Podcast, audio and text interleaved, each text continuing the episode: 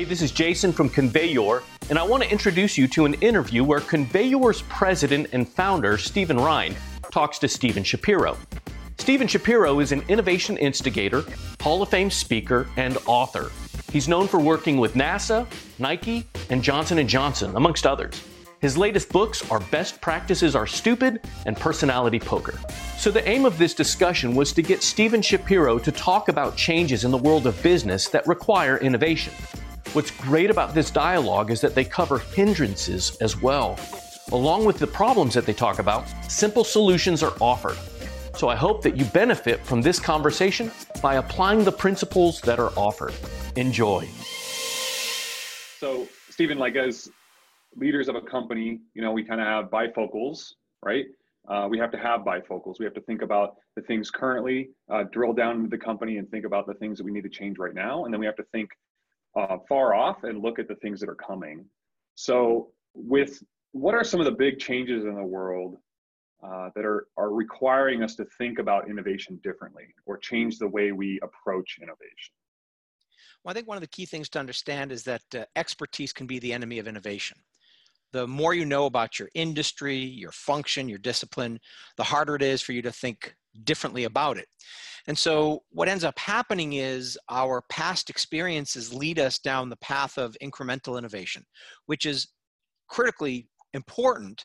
But the problem is, if we are only improving at an incremental level, the world outside of our organization is changing at a much faster pace. And so we're not able to keep up. Our incremental change will never be enough to keep us going in the right direction because we have new disruptive technologies and new disruptive economics that are going to impact every company, whether it's uh, technology such as 3D printing, AI, or blockchain, or it could be uh, it shifts in buyer expectations and behaviors, uh, such as the millennials and the, the Gen Zs, but also just the fact that now you can order a package and have it delivered to your house in an hour.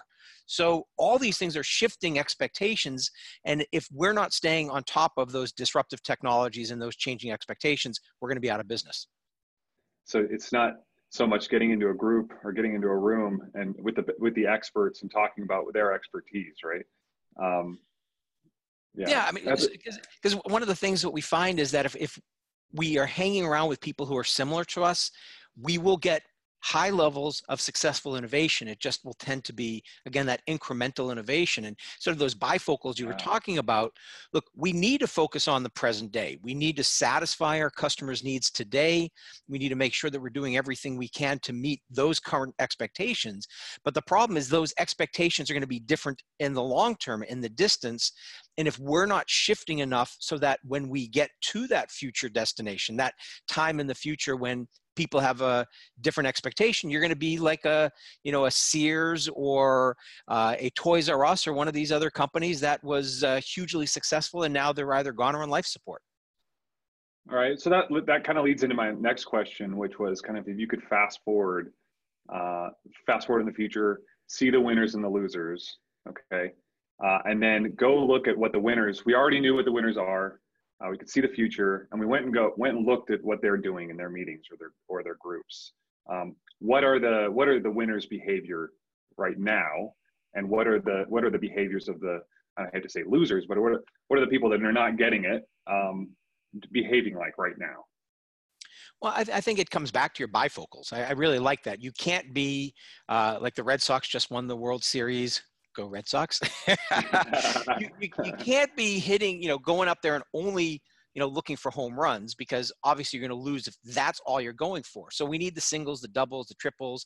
We need all of those types of things. And so innovation is a portfolio of change.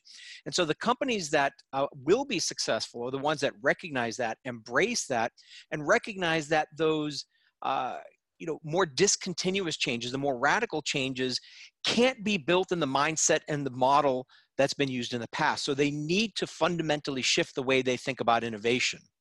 Uh, the ones that are going to struggle are the ones who first of all are complacent. They believe that what they've done in the past will lead to their success. It might be an ego thing because they believe we are big and successful and therefore you know we don't have to change they're going to be in trouble.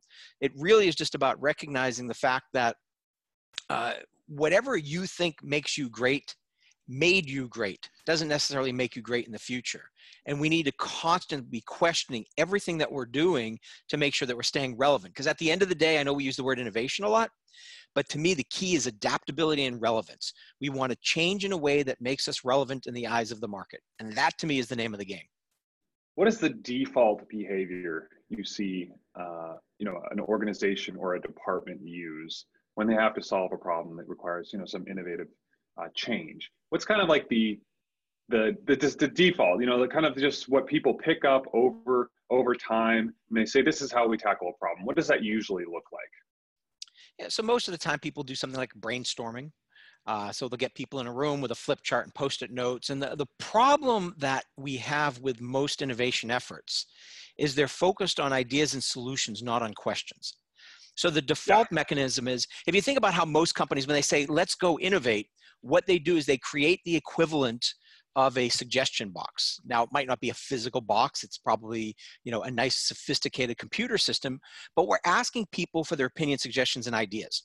So what ends up happening is we create a lot of wasted energy because if you look at a traditional suggestion box, we know that less than 1% of the ideas that are submitted into suggestion boxes have any value, which means that at least 99% of your time is spent focusing on work that doesn't create value. And that's not really what an organization needs to do. So the default mechanism is to focus on ideas, focus on solutions. We need to step back and ask better questions, more important questions, differentiating questions, questions that are going to help us stand out and then reframe those questions in a way that we can unleash greater potential for innovation.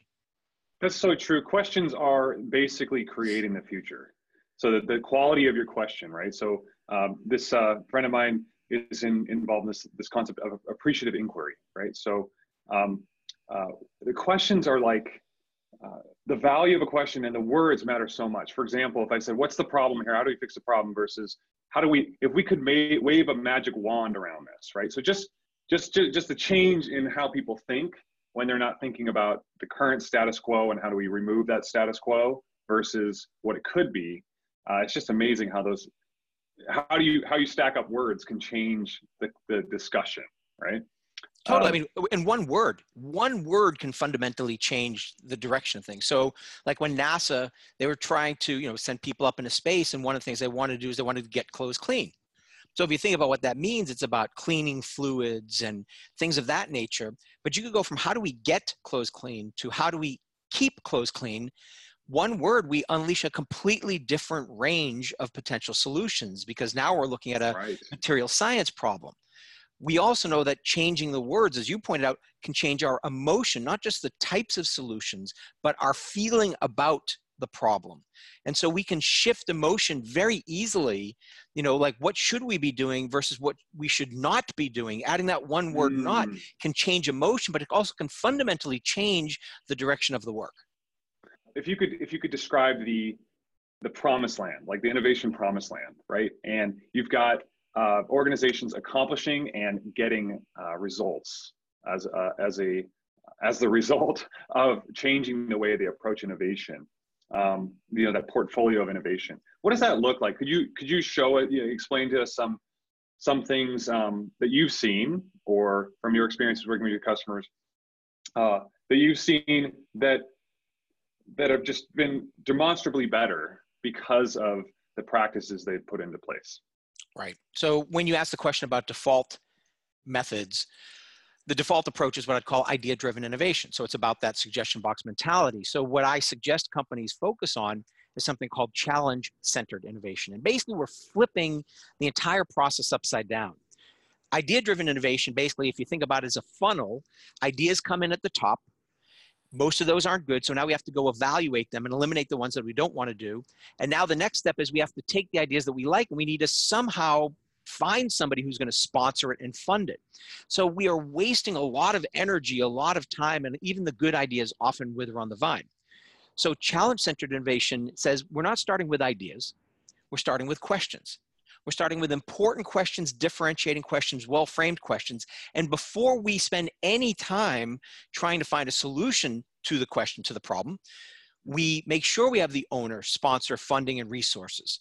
We have evaluation criteria that allows us to be objective. When we find a good solution we have everything in place to move forward and it also allows us to look externally for solutions not just internally like most suggestion boxes operate. And what we've seen is when you use this challenge centered mindset you will increase innovation roi a minimum of tenfold over traditional methods because you eliminate the wasted energy, you speed up the process, and you're finding solutions and implementing solutions at a much greater pace. Wow.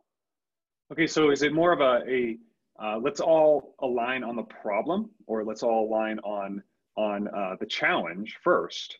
Um, if we align on that, then the ideas will will come as a result. Um, maybe so instead of this, uh, hey, we have this great idea, it, it managed to get through the uh, Fermi barrier, so to speak. And then you've got this one idea. Now you have to campaign for that idea. You have to go exactly. around campaigning when everybody's going like, "What problem does this solve? What's the challenge?" You know. So it's a little bit. I could see how flipping it around, giving everybody to understand the challenge um, for now or in the future, uh, and then coming up. It's yeah, it's great.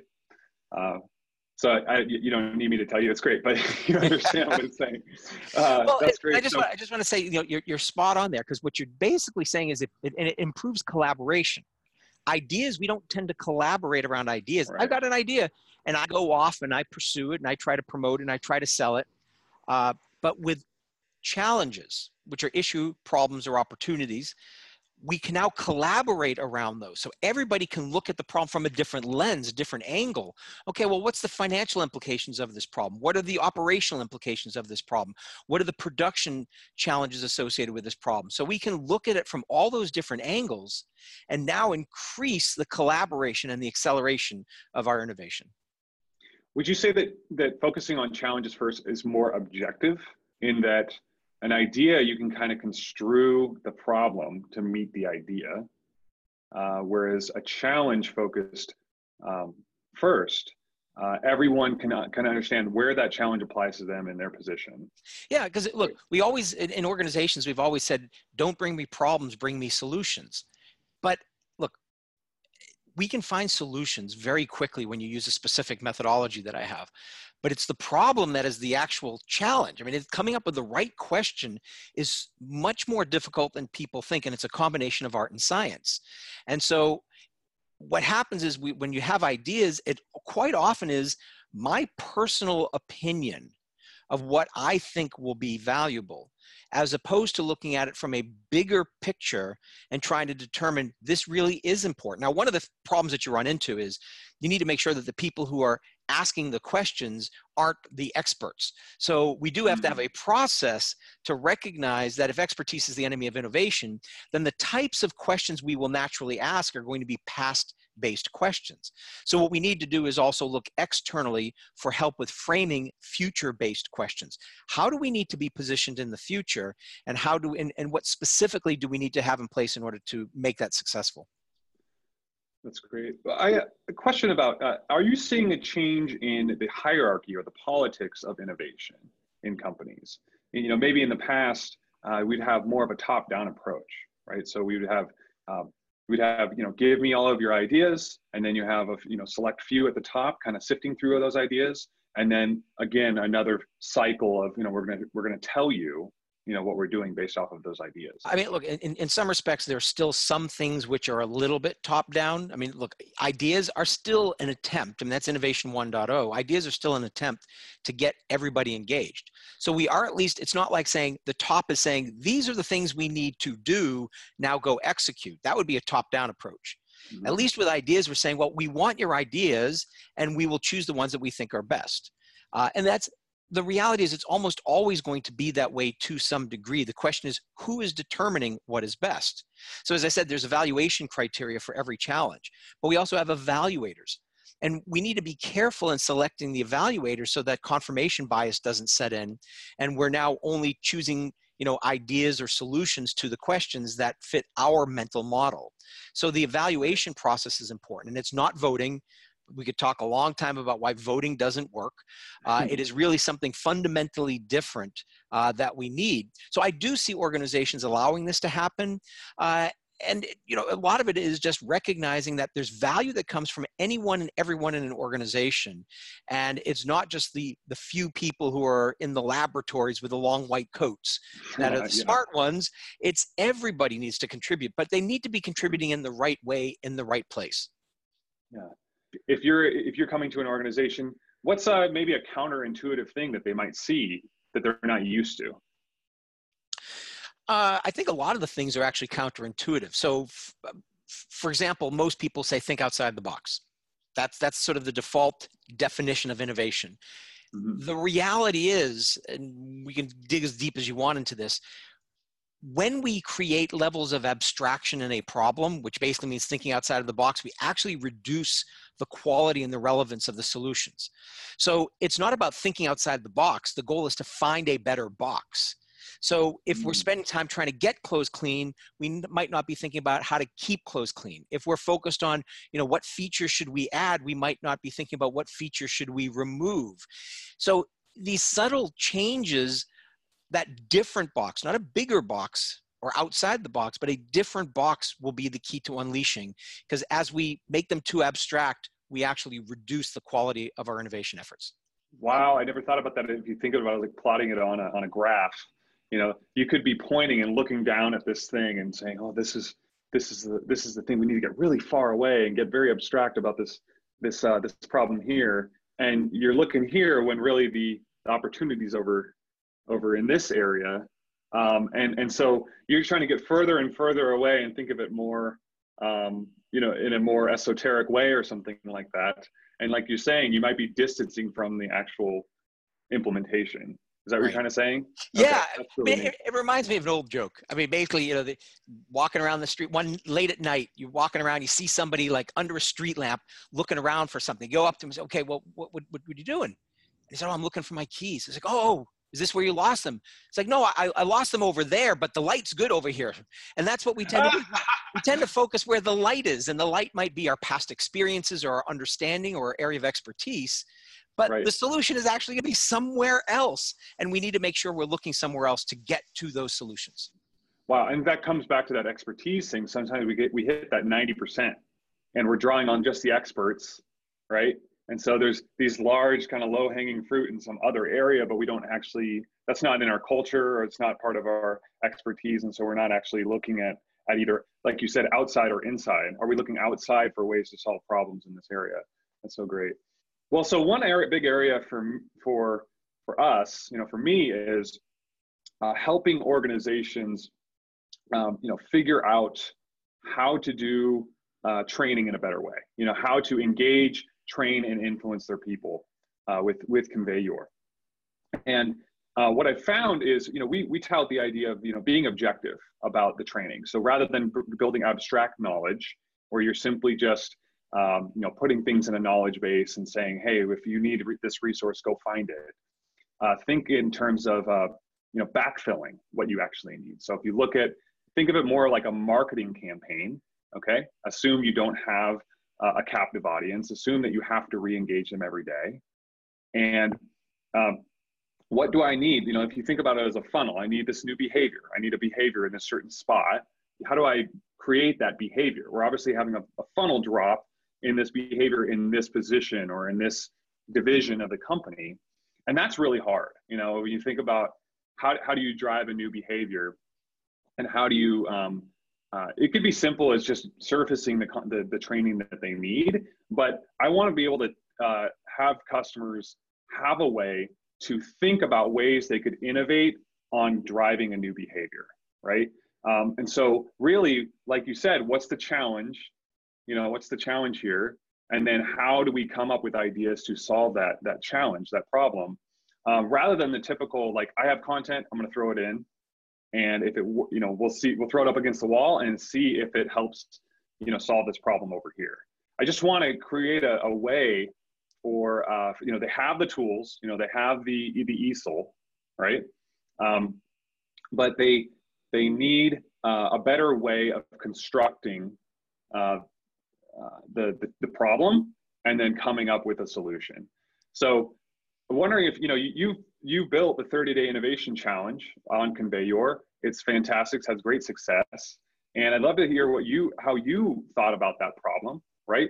Uh, in, in terms of your business and, and, and what you decided to do to solve that problem and how you approached the innovation, you know, with that. So uh, maybe if you could just go through a little bit about, uh, you know, your background as, as a professional speaker, CSP and trainer, why you built the 30 day innovation challenge, and then what you maybe some, some, some tips or some ways you could offer, um, you know, help our customers listening to this. Right. So, you know, it's, it's interesting. Uh, one of my innovation frameworks. In fact, it's uh, in the first chapter of my latest book. Uh, I, I, talk about there's three levels of innovation. There's innovation as an event, there's innovation as a process, and then there's innovation as a system. So innovation as an event is the suggestion box. It's ad hoc, it's unpredictable. We innovate when somebody has an idea. Innovation as a process is where there's a start and a finish it starts with a question and ends with the implementation of value. And system is where it's part of our DNA. And when I looked at the profession of speaking, it's 100% innovation as an event. It's all about the event. It's all about the conference. It's all about the speech. I leave the speech, boom, thank you, mic drop, everybody's happy.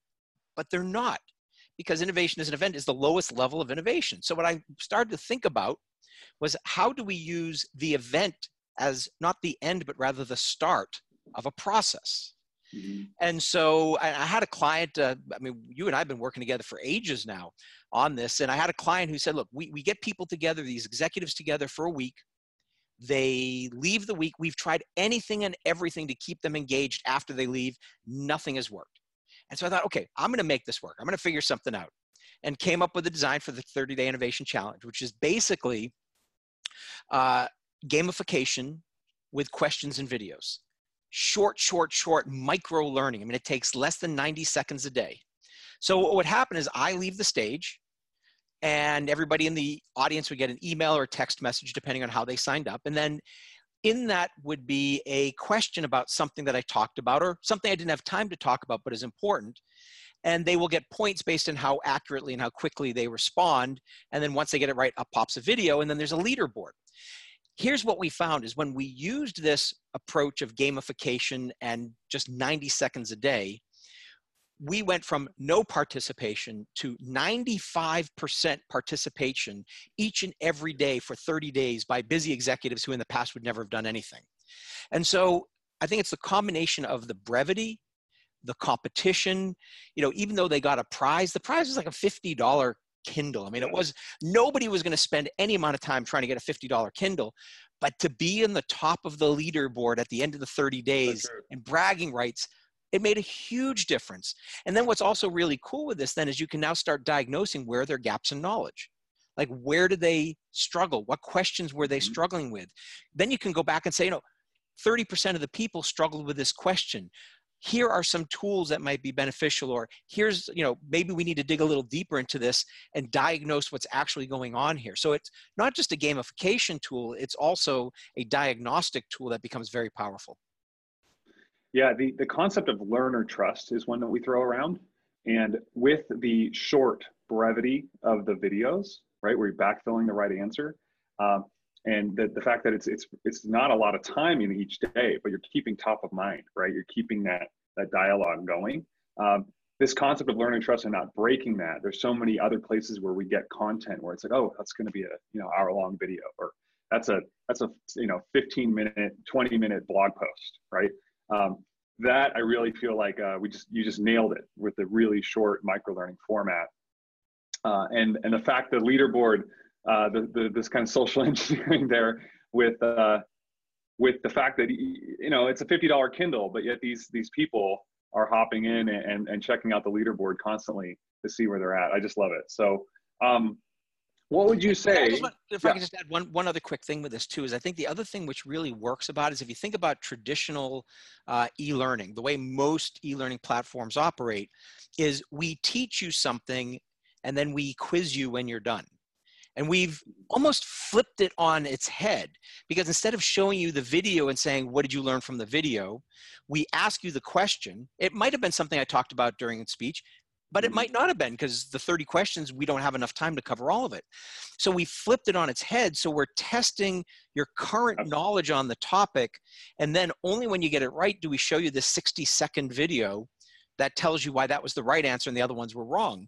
And it's a fundamentally different way in terms of the way you engage people. So it's, it's a, just so many different ways it's different. Yeah, so you nailed uh, you nailed it on the, on this concept that um, we have always thought of testing as a measurement tool rather than a learning tool. So that's why we have so much conflict in, in schools and everything about the concept of testing sometimes because they think of it only as measurement. Okay, so learn all this content and then I'm going to send you this quiz afterwards and I'm going to measure whether you learned it. So we remember things best right before we're going to forget them right? It's science.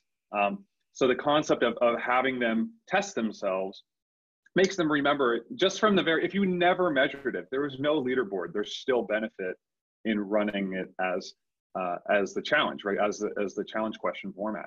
So yeah, it just, that's great. I've, if you were going to say, uh, if, if you were going to give some tips without going out, of course, you know, this is without somebody coming on site, right? uh, having you come on site and, and building a challenge with them or building building courseware with them what would be some good questions right around uh, around formulating um, the next uh, training or course or engagement for the, for their people could you help us help us uh, help my customers right um, think of ways they can they can tackle this problem right because they get this again they get this great tool with conveyor to build content. Um, but they need to wait, think of ways to say, okay, here's our challenge. Um, I know, I know you can't say it all in, in, in one video, right? It's a lot, right? But maybe, maybe it's resources. Maybe you could say, hey, I would highly recommend checking out this resource and then using that lens to think about your training. Okay. I'd recommend my book on this. Read this book, and then you'll have a better understanding. Um, walk me through that through that process. What would you say to our customers? Sure, and, and I think it's less an innovation question and more of an education question. And so, Mhm. as you know, I'm I'm using Conveyor for a new product that I've launched called Innovation Intervention. And basically, uh, what we do with that is it's a little different than the 30 Day Innovation Challenge, which was sort of that short burst. This is a deep dive, eight week long program. And one of the things which I found uh, in putting people through it and learning what's working and what's not working is that uh, the, the key is to have people feel engaged. So most of the time when we do these types of courses, you know, e-learning courses just pumping out content and it's a one-way conversation with maybe a quiz. This is a two-way dialogue. So each week there is a i call it a deliverable because i come from the world of consulting so there's a deliverable that has to get created and so the person who's going through the process the program creates the deliverable we give them all the templates and the tools for it and then they submit it to me and i evaluate it. And i don't evaluate it like with a red pen but i say hey this is great. Have you considered this? What about that? Now it's a high touch approach but i find that it gives people an incredible amount of value that they wouldn't have had otherwise. So that sort of giving them a mission something they need to go do with their team knowing that there's accountability somewhere on the back end of it whether it's submitting it to me or something else uh, it could be submitting it to somebody else in the team. Doesn't matter. Mhm. having that accountability for specific deliverables i think drives learning as opposed to hey here's content here's content here's content. Go figure out what you're going to do with it. So if um, if someone wanted to really to start understanding, um, you know, how they can influence their organization around innovation, okay, um, and start practicing the way the way you you say they should be practicing, where should they start? the easiest thing is my book best practices are stupid. Uh, that's probably the first place. It's basically just 40 bite-sized tips on how to create a culture of innovation uh, and so there are topics in there around asking better questions there's topics around there on differentiation there's topics around breakthrough thinking and how do you shift your mindset and there's topics around testing experimentation and their relationship to failure. So look innovation isn't the same as creativity and i think this is an important point. You know i think creativity is actually killing innovation. I think we've spent so much time focused on quantity of ideas every idea is a good idea that we're, we're imploding from the weight of all of this wasted energy we want laser focus we want to innovate where we differentiate we want to focus on what matters most and put our innovation energies there And so the process that I lay out inside of best practices are stupid is a is good starting point. And then I have other tools, whether it's my 22 lenses for reframing challenges, which you can get on my website, or innovation intervention, which is going to be the deep dive into uh, innovation over a course of an eight week period. That's fantastic. Stephen, I really appreciate uh, your time. Thanks for walking through uh, my questions here. Uh, I really look forward to applying your concepts uh, to help my customers. Yeah, and I just want to thank you for everything you do because Conveyor is, is a phenomenal platform. There are things that I do that I could never do anywhere else. And so I just I want to thank you for everything you've done, your responsiveness, uh, it, it's just it, it's a beautiful platform. It does so much, and I think uh, the challenge is knowing which pieces to use. So thank you for that. Yeah, thank you, Stephen. All right, take care. All right, take care. Bye bye. Hey, thanks for listening in on this discussion between Stephen Ryan from Conveyor and Stephen Shapiro from StephenShapiro.com. For more information about Stephen Shapiro, visit StephenShapiro.com or find him on Twitter by searching for his handle at Stephen Shapiro. Be on the lookout for his upcoming book, Invisible Solutions. For more information about Stephen Ryan and Conveyor, visit conveyor.com. You can also check out Conveyor's podcast, Conveyor on Learning and Development, by going to podcast.conveyor.com.